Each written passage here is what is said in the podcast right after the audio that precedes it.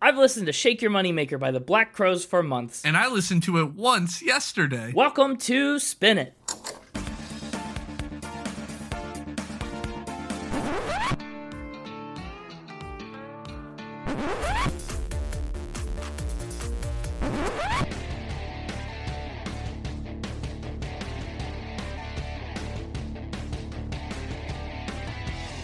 Hello, everybody, and welcome back to Spin It, the record ranking podcast for people who would rather be listening to music. I'm James, and with me is Connor. It's me.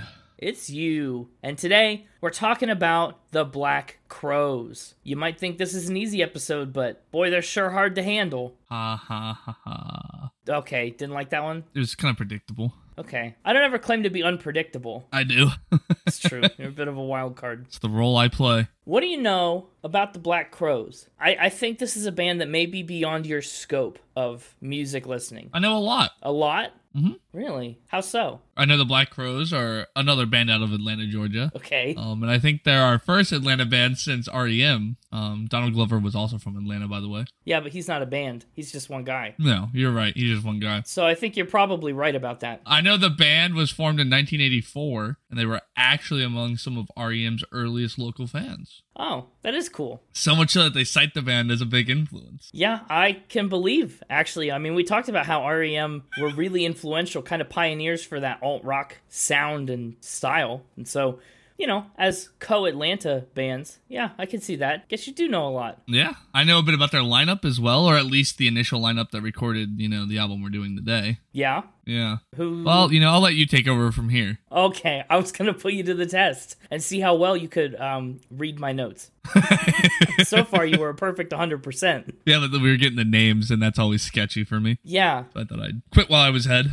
Okay, good move. I, I think that is a good move. But yeah, you're totally spot on. The band's founding lineup is the same that put out this first debut album, and that includes brothers Chris and Rich Robinson, who sang and played the guitar, Johnny Colt, who played the bass, Steve Gorman, the drummer, and Jeff Cease, who played the guitar. And this was actually Jeff's only release with the band. He would depart following Shake Your Moneymaker. But, I mean, beyond that initial lineup, the Black Crows are yet another band plagued by a revolving door of lineup changes. Between 1991 to the present, they've had 22 different members. And we're obviously not able to dig too far into that since we're talking about their debut album. But we will. Well, no, we won't. No? Oh, I read that one wrong. My bad. No, that's like extracurricular work. Like if you're really interested in the Black Crows after hearing us talk about them and listening to this album, Extracurricular work looks good on a college application. Oh, yeah, I guess it does. You know what? Even though college admission season is pretty much over, you can still uh, Nah. job applications then. Any kind of application. Honestly,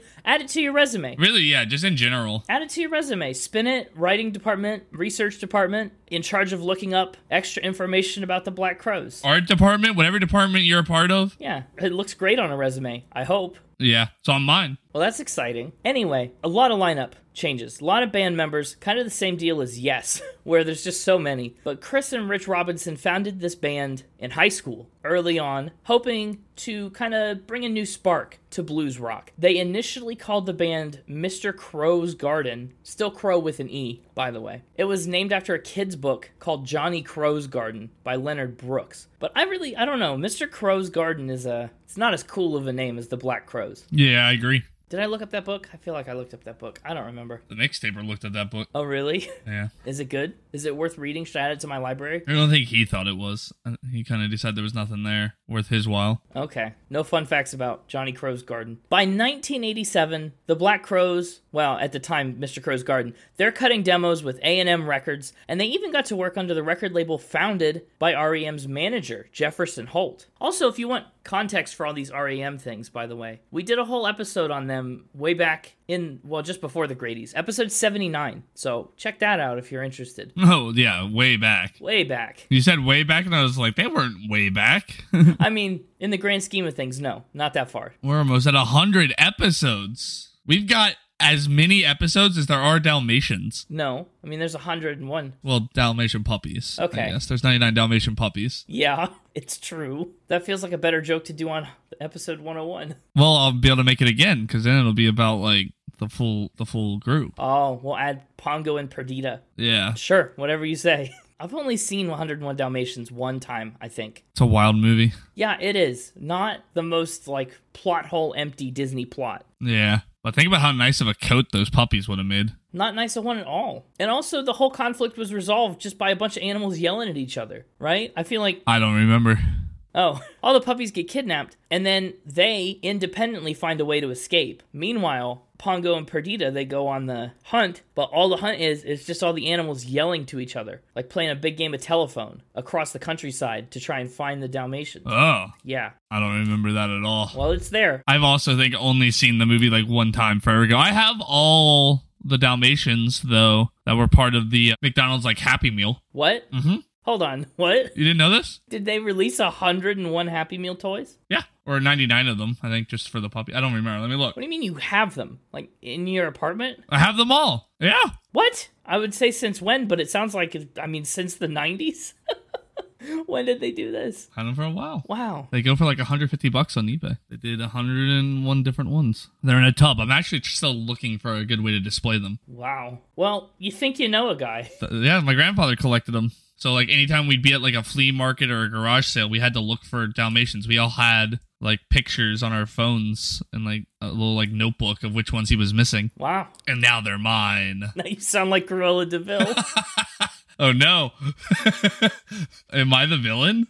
no. I can't believe you didn't know I had those. I feel like you knew I had those. No, I don't think I did. I, I really feel like that's the first time I've heard about it. At least beyond like a passing mention. But anyway, where were we? I somewhere in 1987 when uh, Mr. Crow's Garden is making demos with REM's manager Jefferson Holt. Gotcha. Yeah. So REM episode 79, check it out. Meanwhile, episode 99, The Black Crows. They're starting to pick up some gigs way far away from Atlanta in New York City, and they start expanding their musical horizons, start incorporating rockier influences like the Rolling Stones, like Humble Pie, adding stuff into their repertoire that's new. And that is the point where they change their name to The Black Crows. Get that super cool new name going. Shortly thereafter, in February of 1990, they put out their very first record, this one, Shake Your Moneymaker. It's named in honor of an Elmore James song. And while they played the song, Shake Your Moneymaker, plenty, they actually never recorded it for the album, never cut it. So, Huh. yeah, it's kind of ironic to name the whole album after a title track that you love and play a lot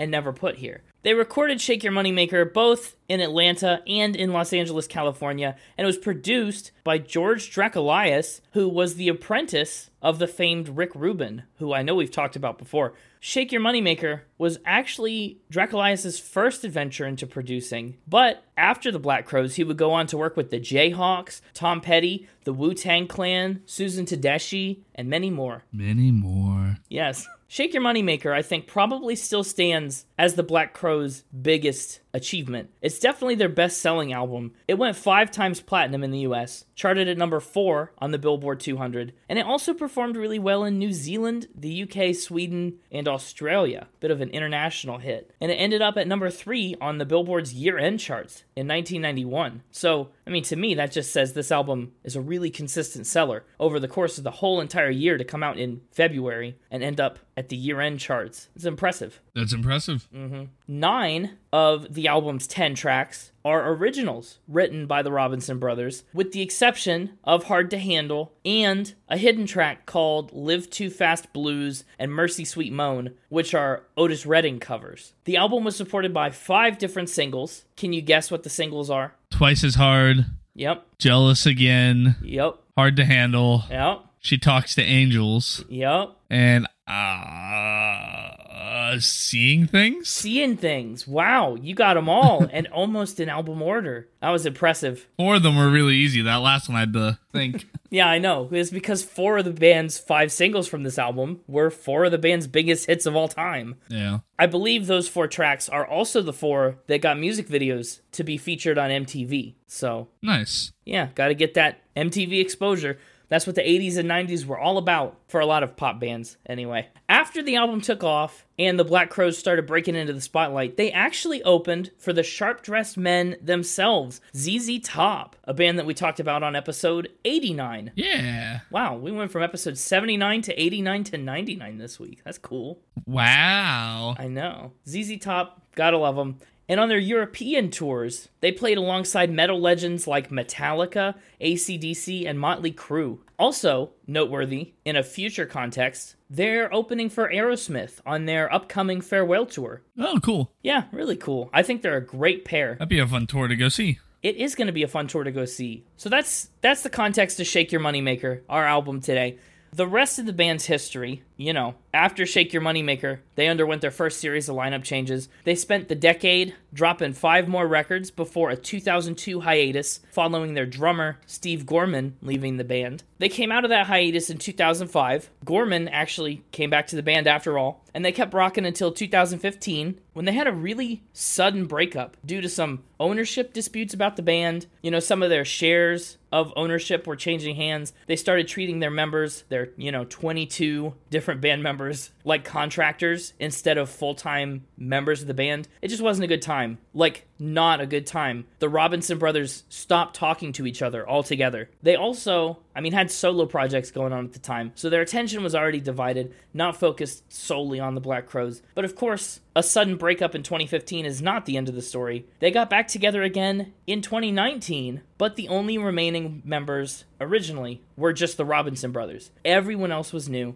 Eventually, they did pick up longtime former bassist Sven Pipian, and the band is, like I said, still active to this day. Their most recent release was a 2022 EP, so there's still new Black Crowes music coming, even after all the turmoil. In total, the band's put out eight studio albums, five live albums, and the one EP so far. And as far as their awards and accolades go, aside from two multi platinum albums and one gold album, they were nominated for a Best New Artist Grammy in 1991. They lost to Mariah Carey, the Queen of Christmas. Their music videos also got some attention. They were nominated for three VMA Awards in 1990 and 1991. So that's the Black Crows, shaking their moneymaker. Honestly, this album is their moneymaker. They're shaking it. If I had to guess, they're shaking it. Darn right. It's time, once again, for fact or spin. And I'll be honest, I think I've kind of hit rock bottom. Yeah, you say that, but there's still farther down you can go if you don't get some points this week. I know. Well, let's get the mixtape run out here and figure out whether he's going to tell us some true facts about the Black Crows or some lies, some spins. Spin your moneymaker. Hey, it's me, the mixtaper. You stole my joke right before I got here. How dare you? Oh, wait, really? Yeah. My bad. Man, maybe I really do need to reevaluate how funny I am. If I'm making the same jokes as. What?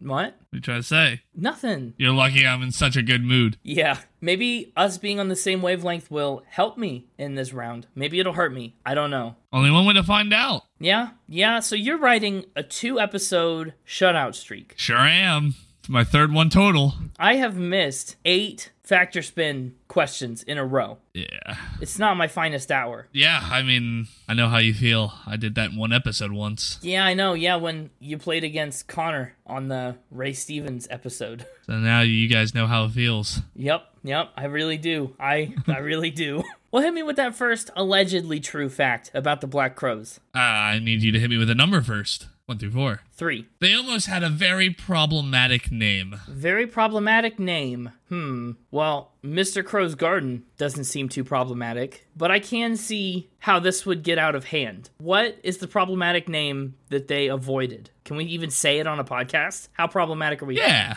Okay. Cobb County Crows. But the first letter is not the letter you think it is. Okay, no. I'm pretty sure it's the letter I think it is now.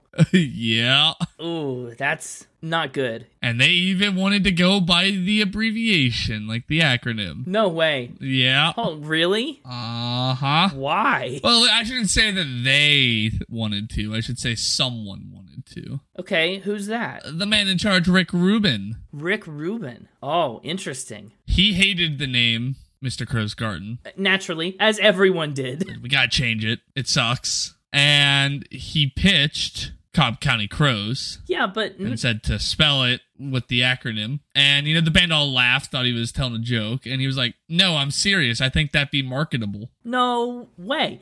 Cobb County, that's, I mean, the county is pretty much northwestern Atlanta, right? Where Marietta is. And it's already spelled with a C. Like Cobb County Crows with C's is like fine. What's wrong with that? Wasn't edgy enough. I, you know, but there's a line, right? So they obviously didn't ever really consider this. No, they told him to you know what himself and said that it was completely insulting on every level, but he pushed it hard. Yikes. Uh, Uh, that's pretty tone deaf, even for 1991. And was the Black Crows the immediate solution to this? Is that when they like changed It's what they cha- ended up changing to. I don't know how immediate it was. I wondered if there were any other names in between that were like not problematic but silly. Mm-mm. Hmm. Thought it would be marketable. I don't know if I can think of many less marketable names. He, j- he thought it'd be like punk rock, you know? Like, Sure, like shock value. Ooh. Yeah. Well, I think I'm gonna say this one is a fact. Going with the facts. Yeah, I think so. I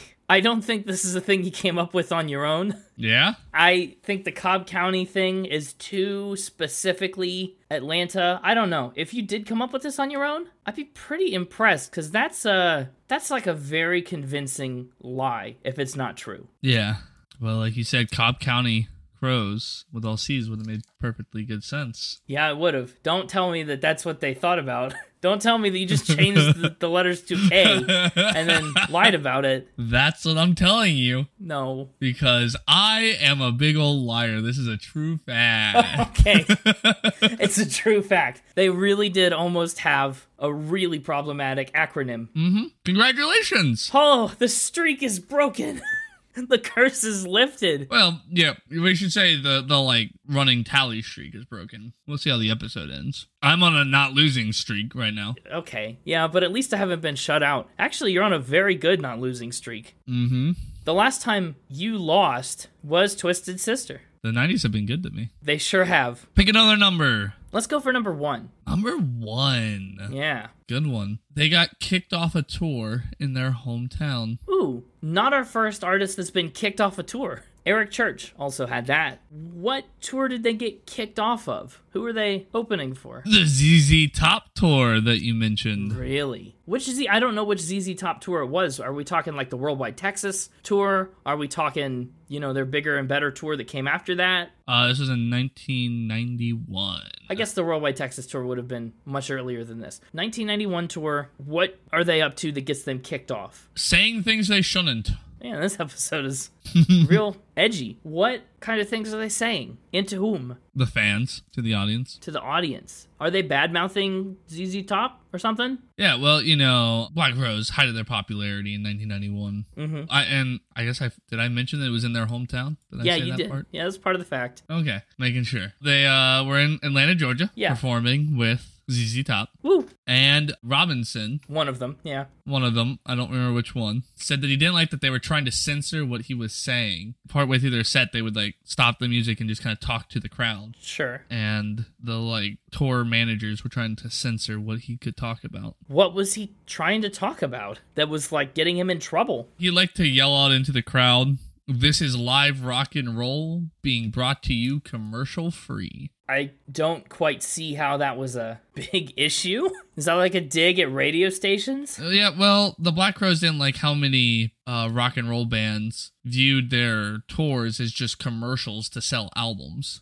Oh, okay. Like Kiss Effect. Yeah, but the Lone Wolf Productions, who was like running the tour, thought it was a slam against Miller Beer, who was the corporate sponsor for the tour. What? Yeah, That's rough. and didn't like the connotation of them saying it came to you commercial free because it made it sound like it was a knock on the advertising. Well, to be fair, it kind of does. Yeah, and so they told him stop doing that. But he, so he had done that before Atlanta. They get to Atlanta, he continues to do it and gets kicked off, Well, in Atlanta, he said, "Don't tell me what to say, just kick us off," and they did. and they said, okay, goodbye. Mm-hmm. They eliminated them. ZZ Top gave him the old eliminator.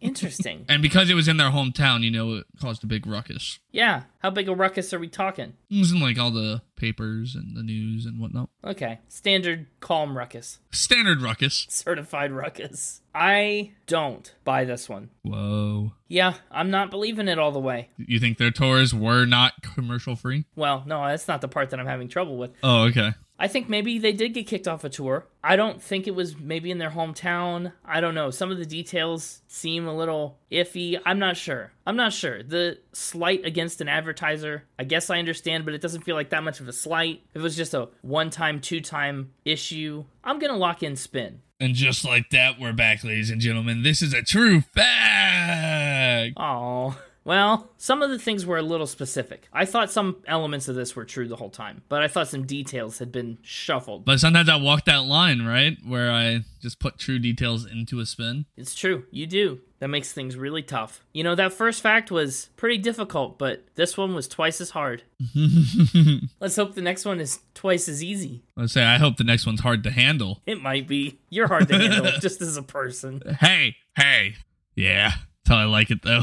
Right. Well, let's hope Sister Luck is with me on fact number two. Fact number two. They threw a wild party. Okay, uh, at first glance, this sounds believable. How wild of a party. I mean, certified ruckus, It, wa- it was a little more than a certified ruckus. Okay, on a level of like Nirvana getting kicked out of their own album release party to Twisted Sister dismantling clubs at the foundations, like what level of party are we talking about? I would say it's actually below both of those. But below? Yeah, I mean, they didn't get kicked out of anything and they didn't destroy anything that I'm aware of. Well, how wild of a party could it be? No, that's fair.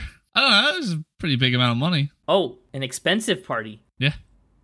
Should I just save you the trouble of like officially starting the game and just make some guesses at how much? Audience, audience, there was a moment of silence there where both James and I knew that I was waiting on him to ask how much, so, and he knew I wanted that so that I could say, let's play everybody's second favorite game show. oh, you still said it. Guess that dollar amount. A million dollar party? Maybe.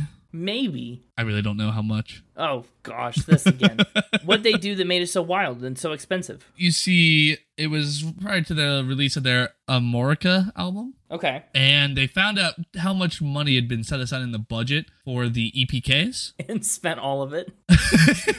For anybody who doesn't know what an EPK is, it's the electronic press kits, which are those talking head interviews that the local news stations air when like the band comes to town. Yeah. Not only those, it's just a, a bunch of information and footage and Yeah. you know, things that you could use as media to promote the band, things that you've been given permission to use. It was a, apparently, sources say, pretty largeable chunk of money. Pretty sorry, pretty I- largeable. Uh, I missed a word. I missed a word there. largeable and numerousome chunk of money. I kind of combined large and sizable. you did. And you made a really great word. I, I think that's that's a good one. But anyway, a lot of money set aside for these, right? Right. And they decided the money could be better spent. So they used the money to decorate their recording studio in crazy 60s gear. Ooh. That sounds fun. Yeah. Well, you know what else sounds fun? What? The tons and tons of marijuana, magic mushrooms, LSD, and alcohol that they also purchased with the money. Well, that will raise your budget pretty high pretty fast. Yeah. Uh, and then what really sounds fun is making it a costume party. Uh oh. We have any weird costumes at this party? Probably. But you see, what they did was, you know, because these this money was bookmarked for the EPKs, right? Yeah, so then you don't have an E EPK. Oh, oh, don't worry about that. They, they got that covered because this party was thrown for the members of the press, recording executive, promoters, and all the other industry types. And, you know, Oh. invited them to the costume party and said, if you don't come in a costume, you're not allowed in. Hmm. Well, that's an ultimatum. And they filmed the whole thing, like you guessed. Oh, wow. I can't see that ending well for them. Were there repercussions for this? Who was in charge of the money and The band. who didn't say, don't do that? I'm sure plenty of people said don't do that, but they were pretty dead set on it. Uh, it. The party apparently got so wild that the footage could never see a lease. Really? I mean, that's got to be pretty bad. But apparently, small little clips of it circulate online, though I could not find any. Wow. This is another tricky one because apparently you have no evidence and are missing some key details. But does that make it more true or more of a spin? How would that make it? I don't know how that would make it more true. I think I am, though, going to say it's a fact. Yeah, I think I'm going to say it's a fact. Because it made it more true.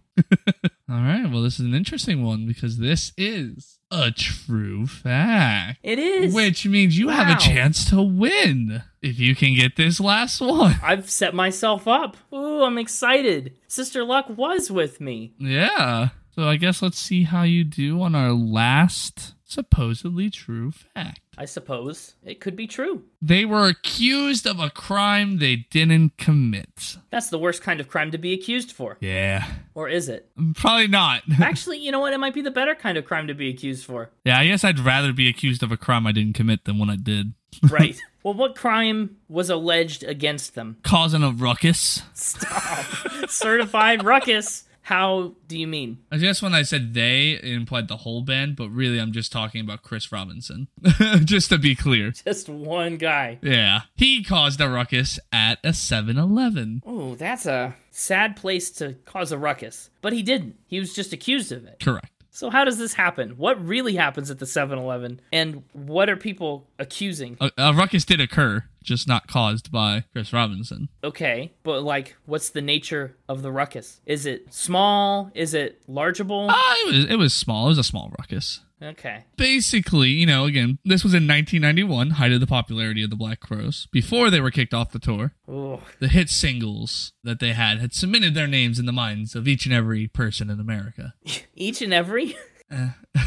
wow. And cemented. Our scene opens on the 7 Eleven late at night, too late to legally sell alcohol at the time. Oh, that is a dangerous situation prone to ruckus. Enters a man who really wants some alcohol. Yeah. Is it Chris Robinson or is he already there? It is a man who looks like Chris Robinson. A doppelganger? Uh, doppelganger enough. So Chris Robinson's not even there. No, And this man just looks a lot like him. But the Black Crows were in town for a concert. Oh, that's an unfortunate coincidence. What town? I actually don't know.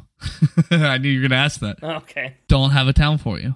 But there was apparently a Black Crows super fan, or I guess they thought they were a super fan. Couldn't even recognize Chris Robinson. Or couldn't even recognize not Chris Robinson. This man, you know, causes a ruckus in the store. Yeah, shakes his moneymaker. He shakes his moneymaker, steals some Twinkies. Twinkies? Oh, Yeah. And left the store in a huff after causing a ruckus. yeah, As he was, you know, stealing the Twinkies and running out of the store, as one does. as one does, the super fan yells, "That's the lead singer of the Black Crows." What? Call him out in the moment? Yeah. That's so wild. Police were called, reports were written, misunderstandings en- ensued. No way. No way. Yeah, no way. No, if I am a cashier at a 7 Eleven, I mean, I know a lot of bands, I know a lot of artists.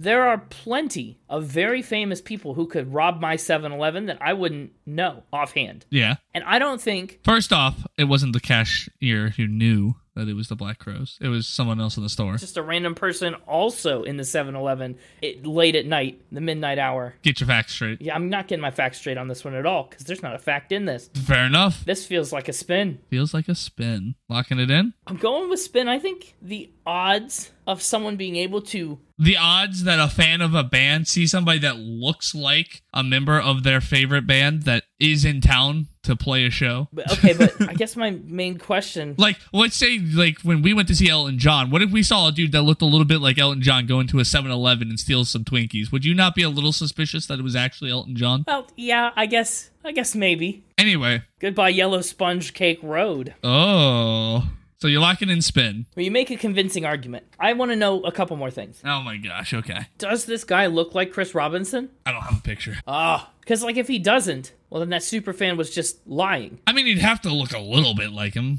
Or I guess, or the other superfan was lying. Yeah. My other question is, how do we know that it wasn't Chris Robinson? I, I mean, I assume he had an alibi since the story goes he didn't actually do it. Either that or he got away with it, sly little devil. Yeah, got some Twinkies out of it too. I think this is a spin. I think you've thrown me three fastball facts right up the middle, and I think on this one you're just hitting me with that slow curve, trying to throw me off speed. I don't know baseball. you know enough to know that was baseball, so uh, It's fair enough. Got me there. Lock it in spin. yeah, I'm locking in spin. This is a spin. Yeah, Ah, spin for the win! I did it! I broke the losing streak.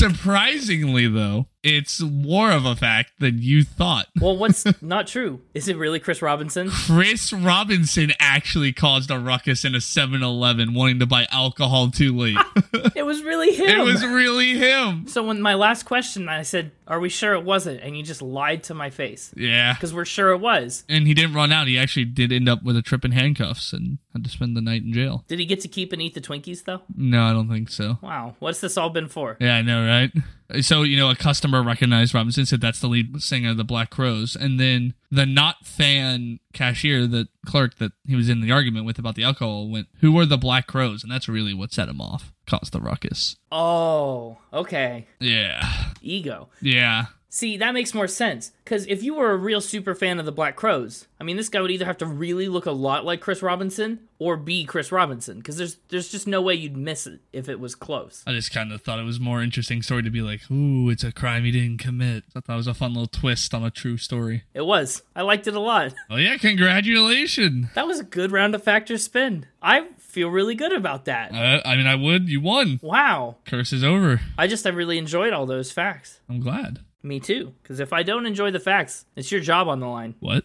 But my student loans. We'll see you next week for the 100th episode. Well, I guess it's not the 100th episode of Factor Spin because we've done Guess Who or Spin. For the episode 100 and all the fun Factor Spin things that go with it. for the 100th game show of no, that's not even true because sometimes we do game shows within game shows i'll be back i'll be back for episode 100 Episode 100 next week. The mixtaper will return for episode 100. it's like the end of the marvel movies you get through all the credits and it goes the mixtaper will return yeah Welcome back, Connor. Let's talk about the album cover on Shake Your Moneymaker. There's frankly virtually nothing to say. What do you, what do you think about their font? pretty cool font I guess it's a cool font, right? It feels very bluesy, I guess, very Black Crowsy, and it's a picture of the band. looking real moody like they just came down from a ruckus Love it, a raucous. Well, let's kick off Shake Your Moneymaker. The album starts with the track Twice as Hard, one of the album's singles and one of the band's biggest hits. great song Great song, right? listen to this one in my car all the time Really? yeah remember earlier when you accused me of this being outside my sphere of listening i was really offended Yeah, you kind of took over and started reading from my notes, and we didn't get a chance to explore what that meant. yeah So I guess we'll cover it here. So you really do listen to a lot of the Black Crows. i don't know about a lot it's just you know they're in my You just said this one's on your car all the time. Yeah, it's because I have. Sorry. I don't. I, I listen to this all the time. I don't know if I listen to them a lot, but like constantly. You know, I have a greatest hits of like rock and roll playlist. Several of the songs from this album are on it. Well, then, yeah, th- this is one of the greatest hits of rock and roll. These are really notable singles from the 90s. This song, Twice as Hard, reached number 11 on the mainstream rock charts in the US. Good for it. Good for it, right? Basically, the premise is you know, it's twice as hard as it was the first time I said goodbye. These two got back together, and now you're getting back apart. So it's a second breakup. There's a little bit of internet discourse over whether this song is about a relationship or a song about addiction and relapse. But to be honest, I think the lyrics are too ambiguous to definitively say. Or about taking the ACT again. Taking the ACT again, Yeah, I don't I don't think that one quite fits with the lyrics. it's twice as hard. No, it's supposed to be easier the next time you take the ACT. Yeah, and so to compensate, those people at the ACT headquarters make it twice as hard. But some people are taking it for the first time on your second time. Yeah, those people got screwed.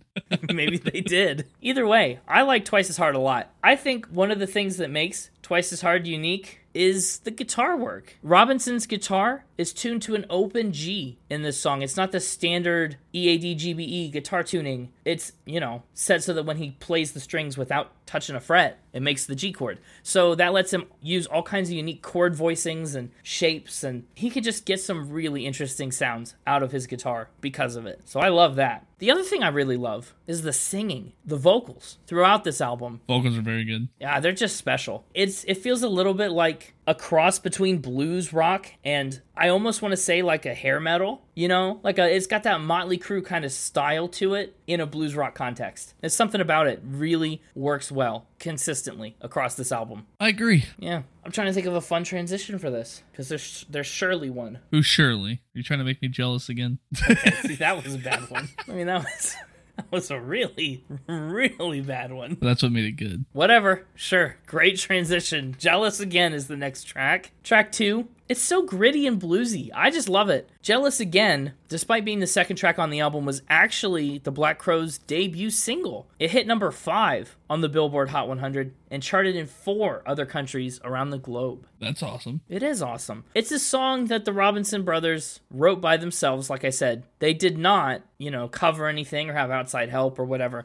But in 2008, the band did have to take some legal action on account of this song. Yeah. They alleged that it got ripped off. Artist Gretchen Wilson made a song called Work Hard, Play Harder that drew a lot from Jealous Again. And uh, I listened to that song and I think, yeah, they had a strong case. The instrumentals sound a little bit different, but the vocal melody on the verse is spot on.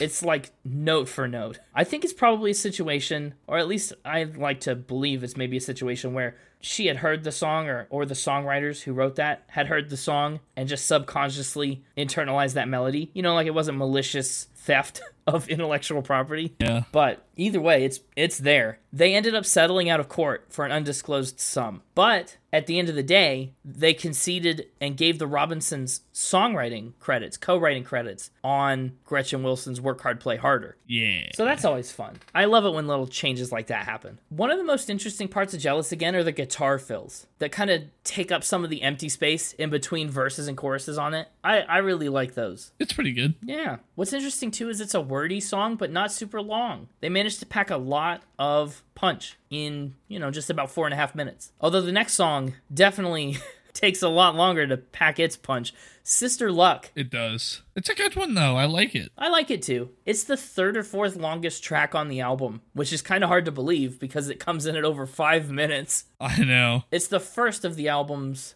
four songs that exceed five minutes. It's kind of a ballad, but it's a lot sadder than these first two songs. You know, Twice as Hard, it's a little sad, but it doesn't feel sad. Jealous Again is kind of more bitter than sad. Sister Luck really feels a little tragic, you know. Actually, Sister Luck and just in general the Black Crows, but specifically Sister Luck, gets compared to the Rolling Stones a lot. And this is a song where I can really hear it. That kind of classic rock, really mm, like Memphis blues inspired sound.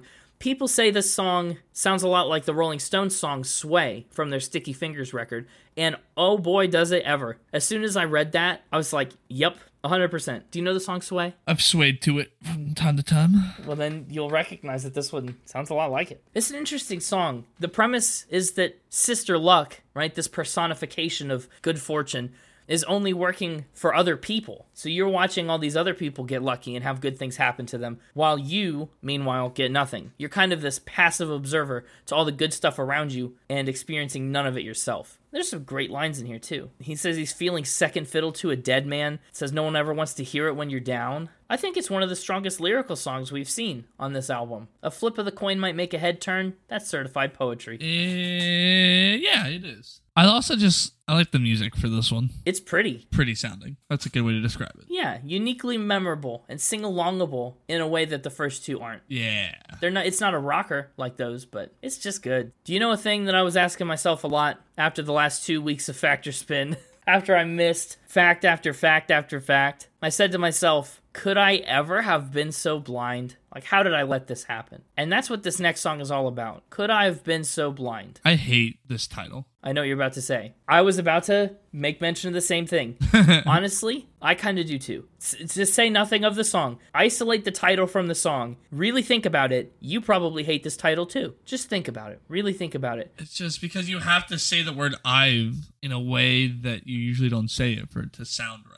You have to be like I've. You basically have to undo the contraction for it to make sense. Right. So the title spelled out in full is could I've apostrophe VE been so blind, right? So could I've been so blind? First of all, yeah, we don't usually use contractions like that. Yeah. It's technically, I think, grammatically correct, but it feels clunky and it's it's certainly not used. Also, the other thing that annoys me is the phrase doesn't show up in this song. Well, it's all it's just you know how like in Star Wars how the red lightsabers are made by corrupting the kyber crystals of the like normal lightsabers. Like that's what they've done here. They corrupted. Okay, really deep cut analogy. Yeah, they corrupted the contraction I've for this title. I could care less that it appears in the song or not. Sure, That, that, that usually annoys me. I just don't like the corruption of that contraction. sure. So the title, title's got this song behind the eight ball. That said, though, could I have been so blind is a lot of fun. Also, just so you know, that's our second Star Wars reference. The first time Star Wars came up on the podcast was in sync. I promised I'd bring it up more often. I just wanted to just keep that promise. It came back. Title aside, though, could I have been so blind is a lot of fun. Yeah. I think it's a surprisingly fun track for being one of the album's least remembered. One of. It's just it's got to be on the bottom half if you look at all the singles. But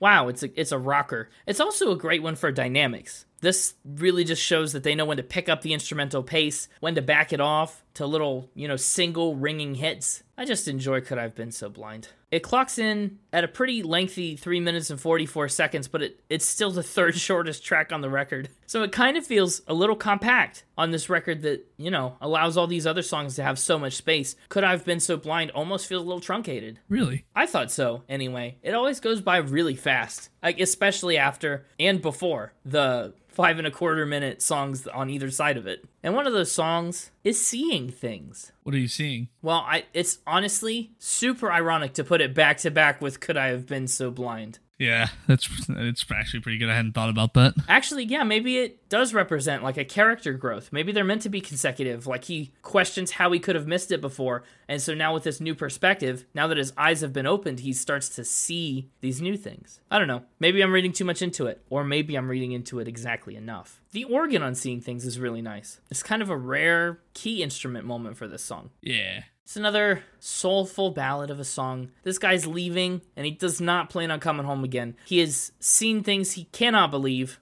Apparently, he's caught someone doing something they shouldn't be doing, wink wink, and he says he won't ever recover. It's done this irreparable damage to their relationship, caused a, a bit of a ruckus. And so that's what he's talking about. I love the double meaning that that introduces. You know, I'm seeing things for the first time. You know, I'm seeing what's physically been happening for, for the first time with my own eyes, but also I'm finally understanding the truth about you and how you view this relationship clearly for the first time. Yeah. It's a great double meaning. And actually, for me, I know he talked about how, you know, Sister Luck was a little bit like the Rolling Stones. Seeing things, the chorus, actually calls to mind for me the Beatles. And I get by with a little help from my friends. It's kind of hard not to make that comparison. Just when you listen to the dynamics of it, you know, I'm seeing things for the first time. Like it, it all feels right there. Yeah. I like seeing things. Honestly, one of my favorite tracks from the album, I think, and definitely probably uh, I I think a justified single. This one probably deserved that fifth spot. Fair enough. That takes us into the biggest track. yeah, the biggest one I think by far. Now, did you find this song easy to handle or uh, you know, I've listened to it a lot, so over time it's gotten pretty easy to handle. Yeah, well, in the beginning, I'm sure it was hard to handle. That's track six, hard to handle. This, unsurprisingly, was my first exposure to the Black Crows, and it's the song that drew me to this album in particular. You know, there's obviously a lot of other big name songs on here, but you just can't hold a candle, pun intended, to hard to handle. It's a cover of an Otis Redding song, and like I mentioned, it's the only cover that actually made the record. And even though it's only three minutes and eight seconds long, it's only the second shortest song on the album. And as fast as it is, you know, as upbeat and speedy as this version of Hard to Handle is, it's actually almost a minute longer than Otis Redding's original. Huh. Yeah. I think you'd like the Otis Redding version. Have you ever heard it? I don't think I have. You should look it up. It's very laid back, really horn driven, a lot of brass going on, very R&B. They're a little different, but I think the Black Crows really do it justice as well as one could. I was impressed to listen to the Otis Redding version. And even though Otis's version is great, this one kind of surpassed the original in popularity very quickly. It was one of the album's singles, and it peaked at number one on the Billboard Album Rock Tracks chart and climbed as high as number 26 on the Billboard Hot 100. I think it features some of their absolute smoothest guitar work, too. The bass line that runs throughout, mm, it's just really nice. Love it. And it's another case where they just show really good judgment on when to back off, when to let the vocals drive home a phrase. It's just fun. And I think the middle of the album placement It's about perfect. yeah. I mean, the whole experience, the whole experience of Hard to Handle in the middle of this album like this is about perfect. Easy to handle, in fact. Another certified poetry line I just really like, want to talk about. Boys will come along, a dime by the dozen. That ain't nothing but 10 cent lovin'. Oh, bravo, Otis. Hats off to you. Good line. And then after Hard to Handle, we finally make it to the quick one. Two minutes and 41 seconds. That is thick and thin. It's different. Thick and thin, Eh, it could go away. it could go away. Well, it could go away, and the album wouldn't even get much shorter, to be honest. Thick and Thin starts off with like a car crash, kind of like Kiss's Detroit Rock City. I, I don't know what to make of that. It's it's interesting. I, I think Thick and Thin feels to me like a dancey song. You can move, you can groove to this one, but it's just different. It's so verse focused. You know, the choruses are so quick and so de emphasized that they're kind of gone before you know they're even happening, which is nice, I guess, that they fit into the flow of the song so seamlessly, but but I kind of miss their presence a little more. I want them a little pronounced. The bass on the song also gets a good time in the limelight. The drums get to explode into that last push of the song. Well, I just love it. It's high energy, it's low stakes. It's a fun song, even if it doesn't necessarily bring much new to the table. I think it still has its own special niche in this tight 10 tracks. Sure, I guess. Now, a song that I think probably has to have been on your rock hits playlist is She Talks to Angels. Goodness. yes, such a good one. Yeah, it is. This was the band's first big song. This was the one that brought them to prominence. And, you know, obviously, Hard to Handle was a hit, but they didn't write that. That's a cover. She Talks to Angels, that's a hit, and it's an original. Yeah, It managed to chart in the US and in the UK, and it's another, I mean, just tragic song about a girl who's addicted to heroin and is written from the perspective of someone looking in on that really messy situation. yeah, it's just so beautiful sounding. It is. It really is. Most of the song is purely made up. Uh, a lot of it is fictional characters, fictional story. But Chris did know someone from his past, just an acquaintance that he had met in passing. And she's the one that inspired that line She paints her eyes as black as night. And he took that image that he was inspired by this person and he expanded it into the rest of this song. So it's not a true story, but it's got its roots in reality and it's a very resonant story. He said, It's a funny song in that so many people resonate with it. The dark details, like the drugs and things like that, would be a part of growing up and being in this world, but when I wrote that song, I had no idea. He said, I hadn't done any of those things, I hadn't lived that. And he went on to say that the band usually tries to live in the moment and write songs that happen in the present rather than dwell on things from the past, which is cool. I think that kind of gives their music this sense of immediacy. Yeah, It's not overly reflective and it's not overly projective either. I mean, all these songs don't make claims about the future, they don't dwell on the past. They're very here and now, feeling the consequences of what's happened in the moment. such a sad song. Does it bother you that the song does it feel like a five and a half minute song? No, it doesn't. I don't think so either. Also, side note, She Talks to Angels also inspired another very popular song, Let Her Cry by Hootie and the Blowfish. Huh?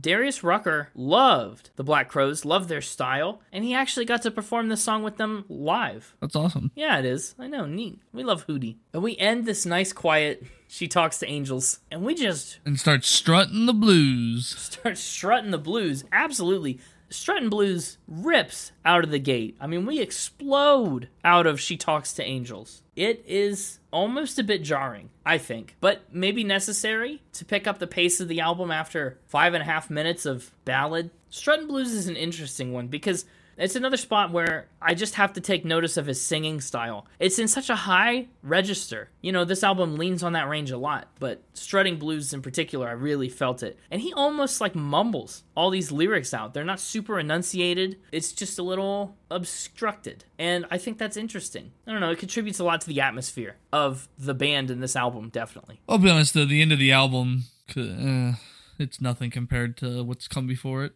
Wow. I mean, you said that about. So you would lose tracks seven, nine, and 10. Not necessarily lose them, just after Hard to Handle and She Talks to Angels. What are you going to do? They just don't live up. Fair point. I don't know if you can do much that is going to rival or top those. You're right. I think this album maybe does front load itself pretty significantly. I mean, the last 10 minutes of the album are questionable. Not not questionable per se, I guess.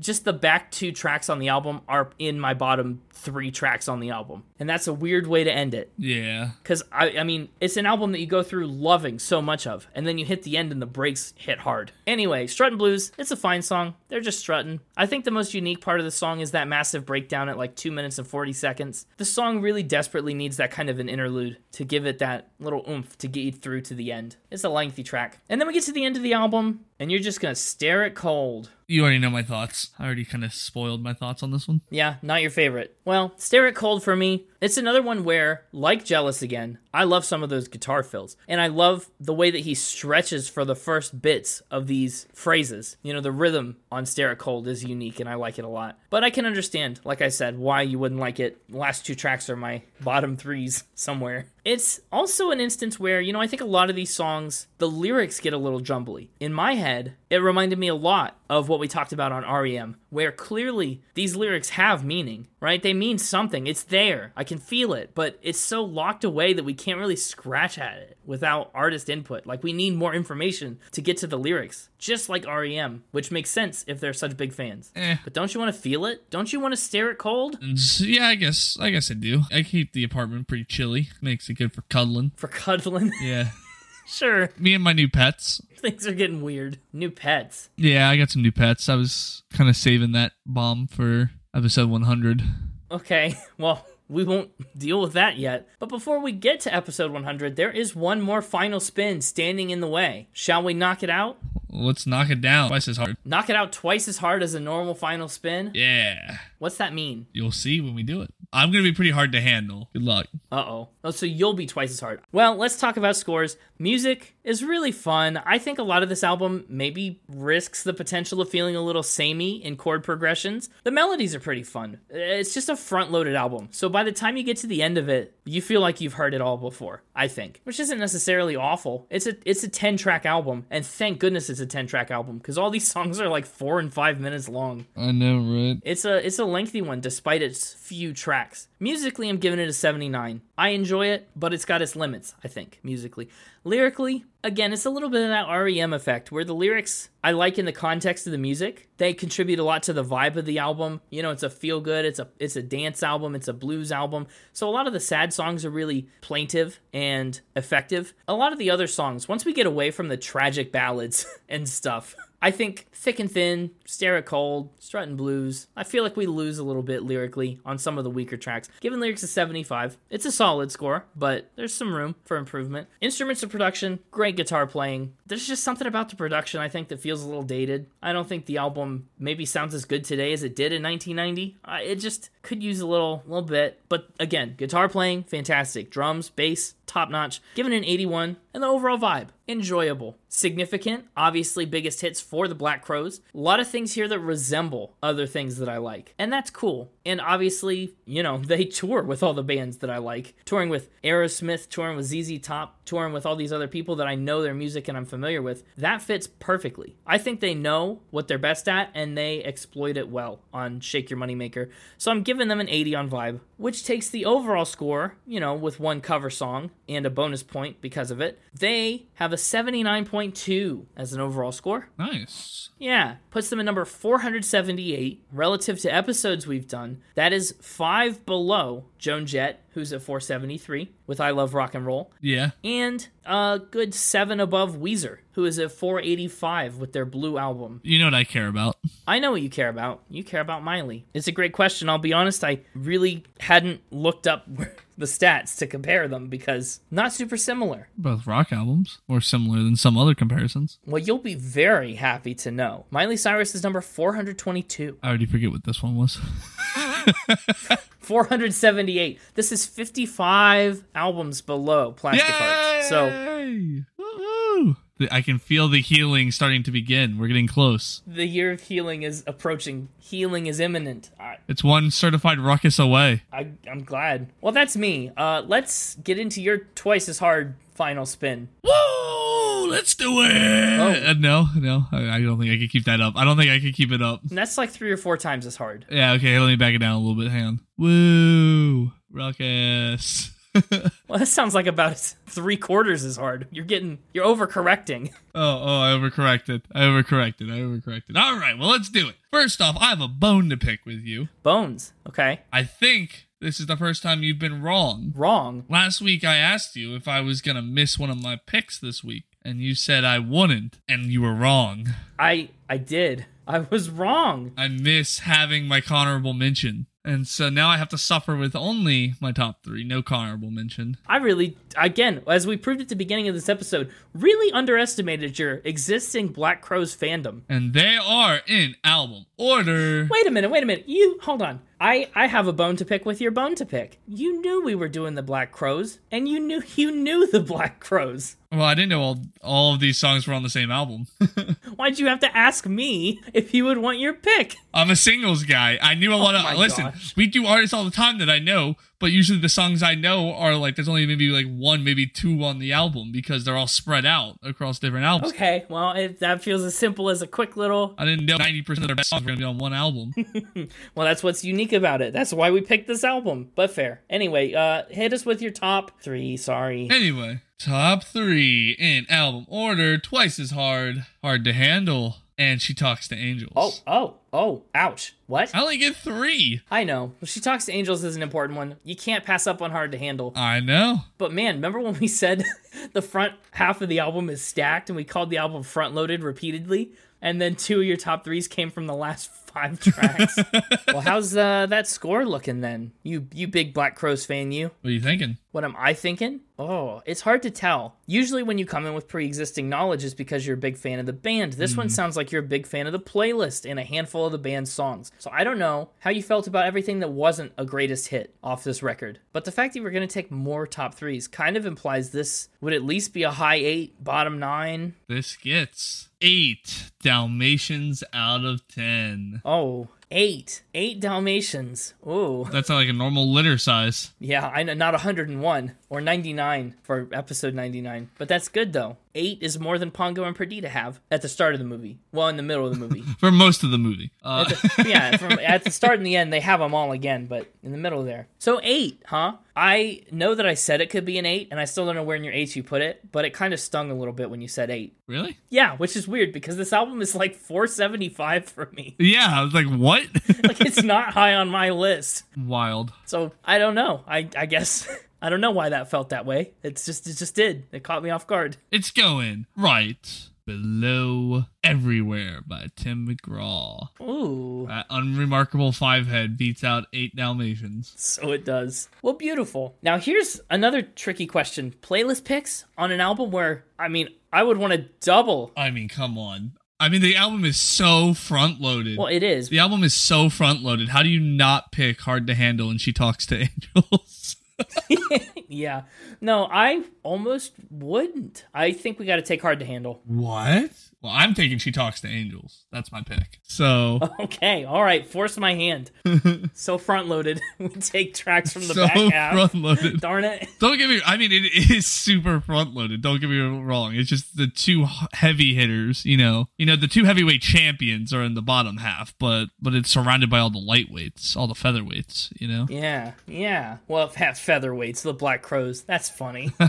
I didn't even mean that. Well, that's going to do it for. Honestly, that's going to do it for our double digits of Spin It episodes. We'll never have another double digit episode. Isn't that awesome? That's wild. It is wild. You know what that means? Next week is episode 100. You want to give a tease of what we're doing for the big episode? Some of the stuff coming down the pike. I'm so excited. Well, yeah, we'll give a tease. We got some fun stuff coming down the pike for you know episode 100 in year three because year three is also fast approaching. Yes. Got a couple streams planned, some merch, some supplementary content. That's SupCon. Yes. plenty of stuff coming. It'll be everywhere too. I mean, the streams will be on twitch.tv slash spinitpod. The supplementary content, some of it will be on the mixtaper's Twitter at the underscore mixtaper. Stay tuned for you know next week. Find out what my new pet is. It's a good one. Sure. Yeah, you did mention that you've got some surprises for episode 100. I've got some surprises.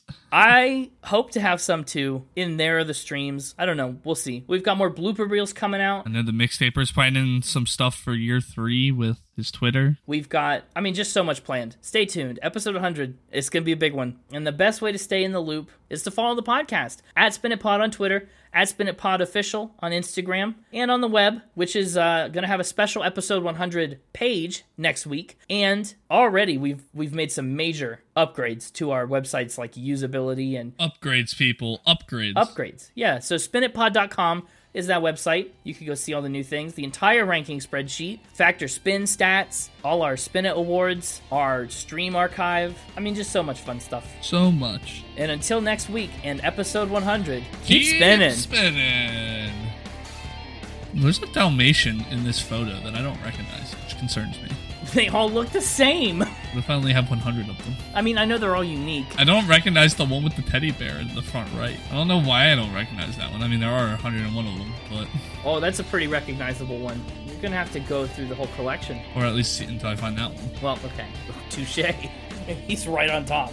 99 episodes of outro banter. What has been your favorite outro banter? Do at this if I even remember what last week's was. Hey, fair point. I think one of my favorites was where the mixtaper got stranded in the desert after running out of gas in his blimp. That's a great one. Save it for the highlight reel. This is a pretty great one, too.